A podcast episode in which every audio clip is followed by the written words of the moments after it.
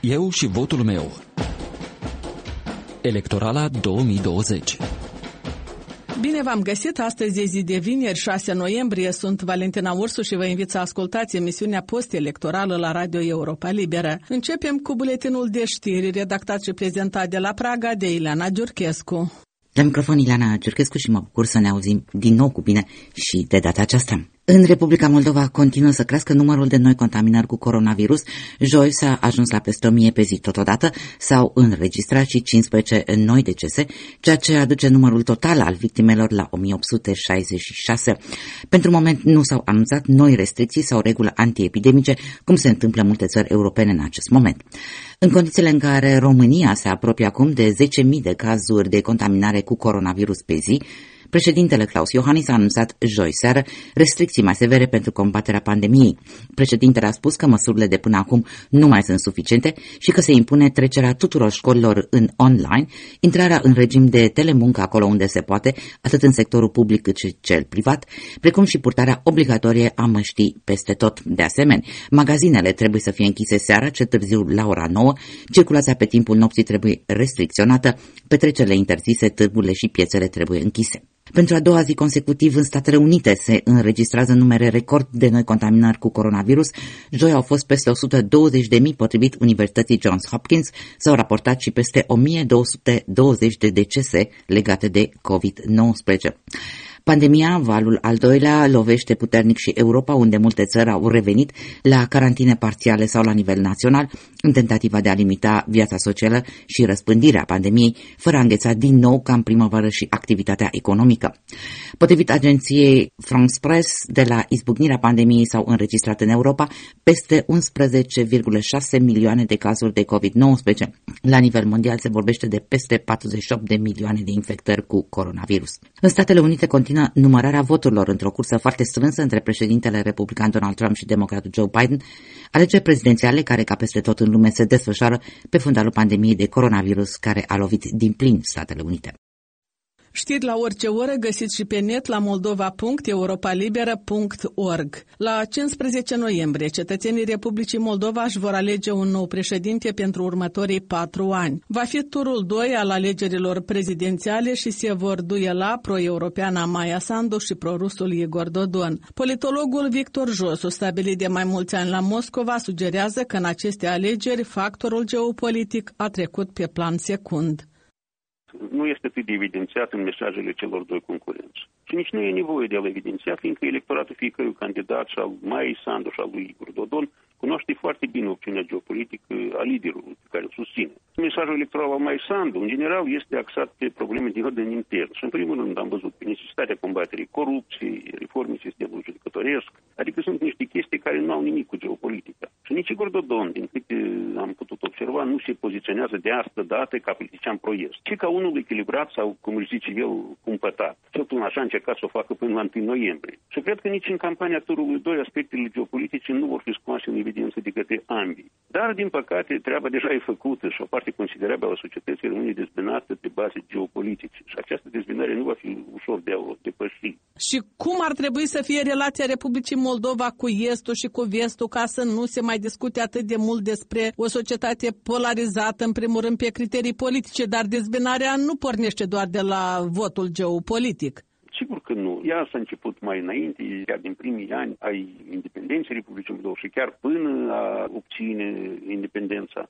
Dar în ceea ce privește, iată, ultimii ani, noi dacă vorbim de polarizarea aceasta pe criterii geopolitice, au pornit-o politicienii, sunt de fapt niște simpatii existente de mai mult timp ale cetățenilor, care la un moment dat au trecut de pe, să zicem așa, criteriul etnic sau lingvistic pe criteriul geopolitic, s-au mutat.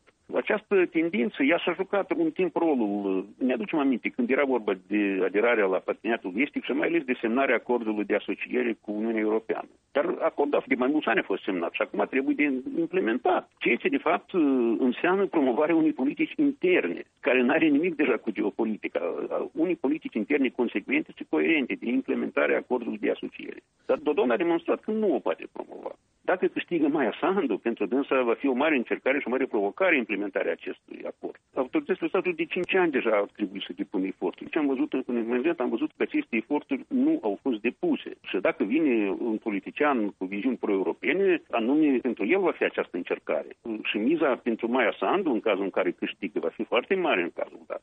Dar ce va fi mai departe, să vedem, nu știm cu ce se vor termina aceste alegeri, fiindcă diferența este foarte și foarte restrânsă. Deși, în momentul de față, sigur că Maia Sandu este favorită după primul tur. Dumneavoastră aveți o ședere mai lungă acolo în capitala Federației Rusie. Ați putea să anticipați, să ne spuneți cum va încerca Moscova să-și edifice cooperarea bilaterală cu Republica Moldova dacă la cărma țării ajunge un pro-european, un politician pro-european și asta e Maia Sandu? Eu nu cred că Moscova va încerca ceva în această privință. Nu va fi Moscova care va veni aici cu inițiativă de cooperare. Posibil, posibil, să fie niște relații la nivelul celor ale Federației Ruse cu țările Baltice. De fapt, niciun fel de cooperare, fără proiecte comune, economice, culturale, etc., ci doar menținerea unor relații pur diplomatice. Pe de altă parte, depinde ce va dori un eventual președinte pro-european al Republicii Moldova de la relațiile cu Federația Rusă. Adică, în cazul dat, cum și ce fel de agendă în această perspectivă își va putea elabora acest președinte pro-european, ce va dori el de la Moscova. Moscova, dacă să vorbim de poziția ei pe plan extern, își are propria agenda în care Republica Moldova pur și simplu lipsește. Poate cu excepția problemei Transnistriei.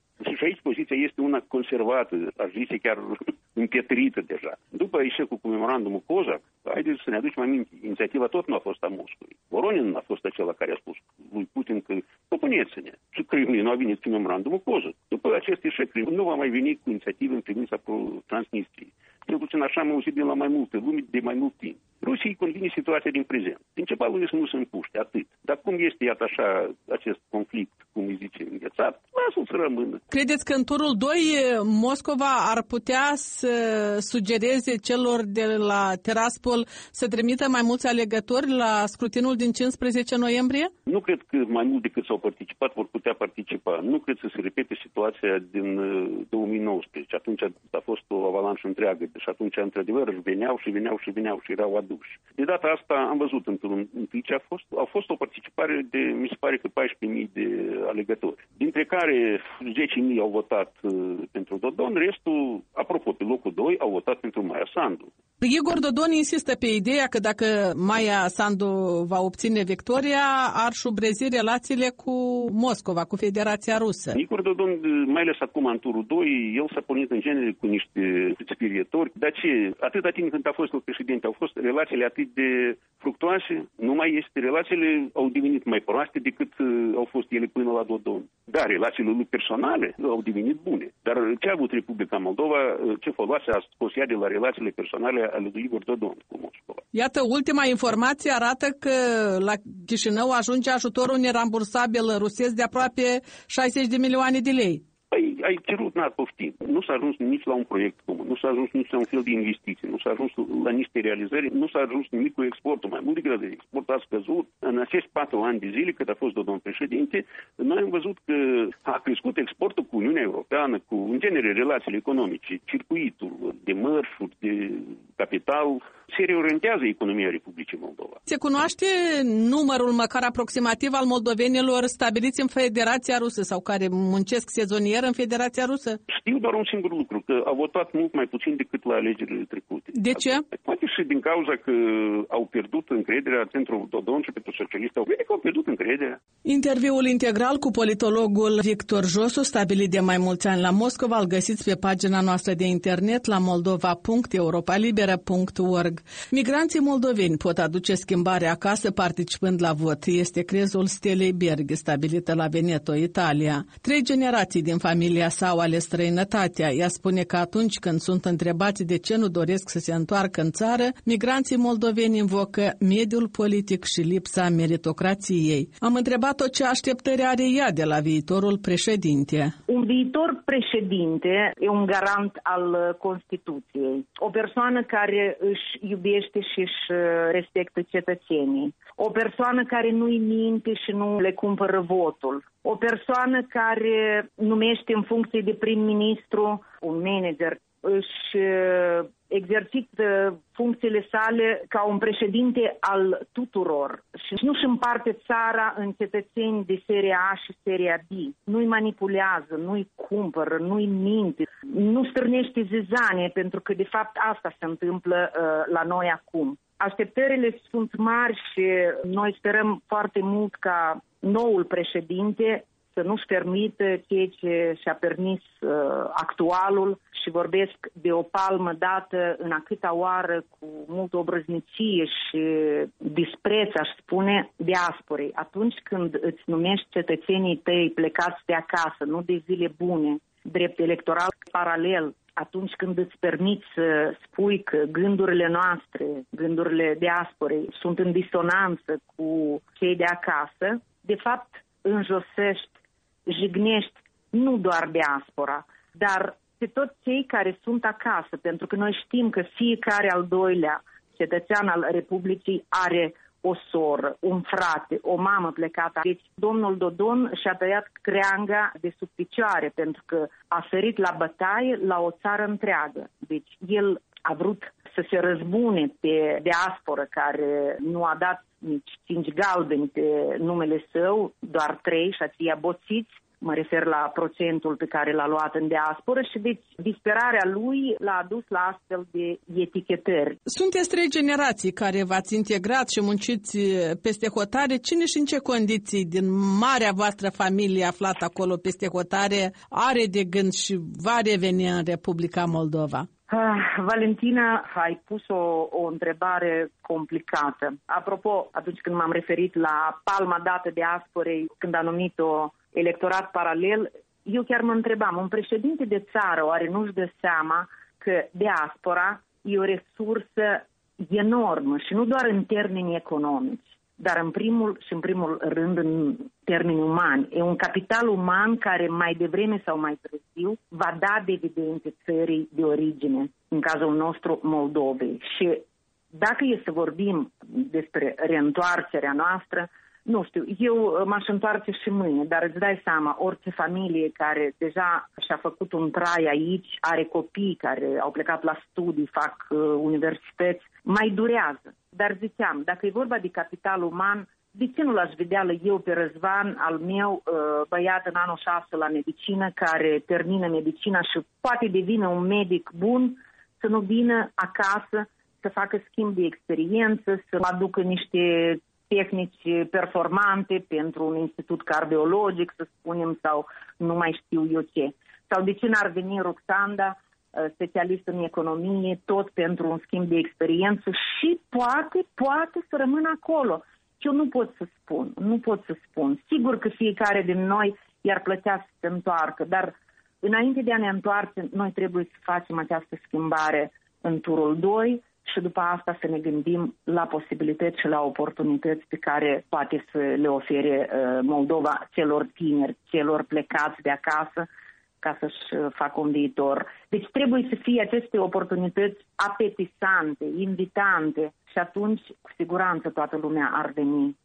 Despre votul din diaspora am vorbit cu Stella Berghi, stabilită în Italia, și pe final minutul electoral cu colegul Vasile Botnaru. Ce fel de președinte vă doriți? Sincer, modest, empatic, rațional, deștept, mărinimos, integru, politicos, competent, judicios. Aceste zece calități le-a scris preț de un minut nevastă mea când i-am cerut să participe la experimentul sociologic de azi dimineață. După care am rugat-o să înșire, la fel contra cronometru, metehnele ce îl descalifică pe un șef de stat. Iată ce a ieșit. Bădăran, mincinos, egoist, lacom, incompetent, misogin, fricos, bârfitor, fals, manipulator, îngânfat, fariseu, servil, neobrăzat, ticălos. Și de când m-am așezat la computer ca să descriu rezultatele sondajului, o tot aud pe nevastă mea vociferând de la bucătărie. Ranchiunos, obedient, iar adjectivul amoral să-l treci în capul listei, insistă nevastă mea. Nu știu dacă sunt necesare și niște concluzii din experimentul improvizat la micul dejun, dar vă propun să încercați și dumneavoastră să treceți în revistă calități calitățile unui șef de stat și viciile umane, care sunt absolut inadmisibile pentru un președinte. Ca să fie mai ușor, porniți televizorul. Punem punct aici. Valentina Ursu vă mulțumește pentru atenție. Ne auzim luni la ora 13, eu și votul meu, o emisiune electorală pe care o difuzăm de luni până vineri. Mâine, colega Liliana Barberoșie vă dă întâlnire la podcastul electoral. Aici e Radio Europa Liberă.